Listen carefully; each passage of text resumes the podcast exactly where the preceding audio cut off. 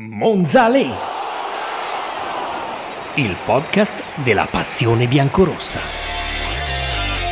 Bentornati a Monzalè, il podcast della Passione Biancorossa, sempre con me, Michael Cuomo, in questo sesto episodio che arriva dopo il derby del cuore per Silvio Berlusconi e Adriano Galliani, finito quattro a uno per il Milan a San Siro, ma che comunque qualcosa di buono ai brianzoli è rimasto, è rimasto da tenere, da conservare per la storia, perché eh, appunto non solo il Monza è arrivato a giocarsi una partita di Serie A alla scala del calcio, ma anche perché contro il Milan, in casa del Milan, non aveva mai segnato in gare ufficiali. Ci ha pensato a sfatare questo tabù della porta mai scardinata, un altro elemento che porta con sé una vena di romanticismo in questa storia, perché Filippo Ranocchia segna con la maglia numero ventidue a San Siro contro la sua squadra del cuore, e c'è un perché di questa maglia numero ventidue che il talento italiano arrivato in estate in prestito dalla Juventus aveva chiesto proprio in sede di firma a casa dell'amministratore delegato del Monza Adriano Galliani,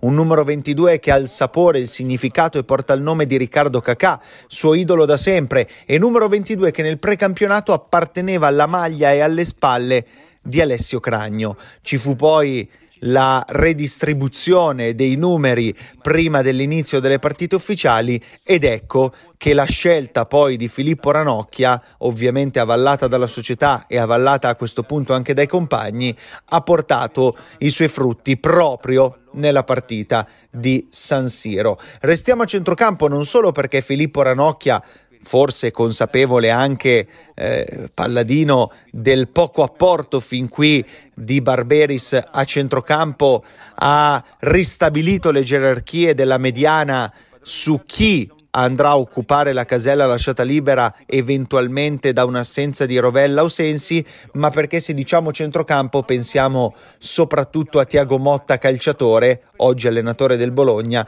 che Raffaele Palladino conosce molto bene. Loro due sono due tecnici nel segno di Gasperini, perché nel Genoa, quel Genoa capace di arrivare quinto in Serie A nella stagione duemilaotto duemilanove, non ci sono solo le ventotto presenze dell'attuale tecnico del Monza e le ventisette dell'attuale allenatore del Bologna, ma c'è una presenza costante che è appunto quella di Gasp. Tra l'altro i due, oltre ad essere grandi amici, hanno anche confezionato una di quelle vittorie di quel campionato, l'uno a zero in casa della Regina il cinque aprile del duemilanove. Palladino la dà a Thiago, Thiago segna e sono altri tre punti per il Grifone. Tra gli incroci non solo quello in panchina, ma anche quello tra i fratelli Vignato, e non ci scostiamo troppo dalla panchina perché di fatto, stando alle indiscrezioni e stando alle abitudini dei due tecnici, tutte e due dovrebbero partire appunto dalla panchina. Il bolognese Emanuele, centrocampista offensivo, e il brianzolo Samuele, loro due appunto non saranno solo divisi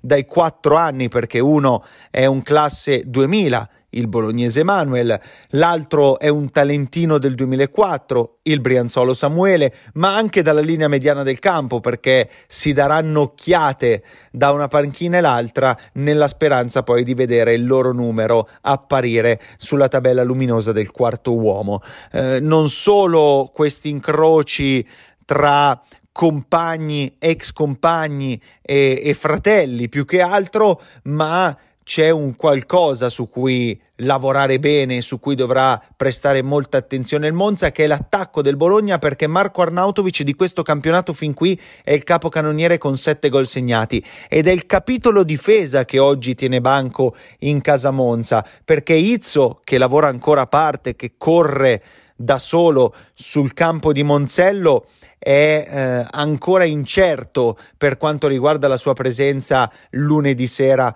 contro i rossoblù. E di Izzo dobbiamo parlare in chiave Bologna, di uno dei suoi nove gol segnati in Serie A. Era il sedici marzo del duemiladiciannove con la maglia del Torino e insomma non ne ha fatti tanti, uno di questi proprio contro il Bologna. Ma non solo lui, chi potrebbe sostituirlo? Per esempio Marlon, che deve recuperare la migliore condizione e chissà che l'abbia già recuperata e fatta carburare in questa settimana pre-Bologna. Contro i rossoblù Marlon ha segnato fin qui l'unico centro messo a segno nel nostro campionato. Vestiva ovviamente la maglia del Sassuolo ed era il ventotto ottobre del duemiladiciotto. Ma non solo Marlon e non solo Izzo hanno a che fare con il Bologna nella loro storia, ma anche e soprattutto Antov, che con il Milan proprio lui ha dovuto sostituire l'assenza di Izzo. Antov che proprio il Bologna ha fatto conoscere al nostro calcio e alla nostra Serie A, prelevandolo nel febbraio del duemilaventuno in prestito per mezzo milione di euro dalla C S K A Sofia e facendolo esordire in un Cagliari-Bologna del tre marzo duemilaventuno proprio con la maglia rosso-blu. Antov, Marlon e Izzo in tre con una maglia con Donati che scalpita per dire la sua anche dal primo minuto dopo essere rientrato in lista e dopo essere entrato bene in campo contro l'Empoli. Monza che vuole tornare a dire la sua contro il Bologna, perché l'ultima vittoria dei Brianzoli contro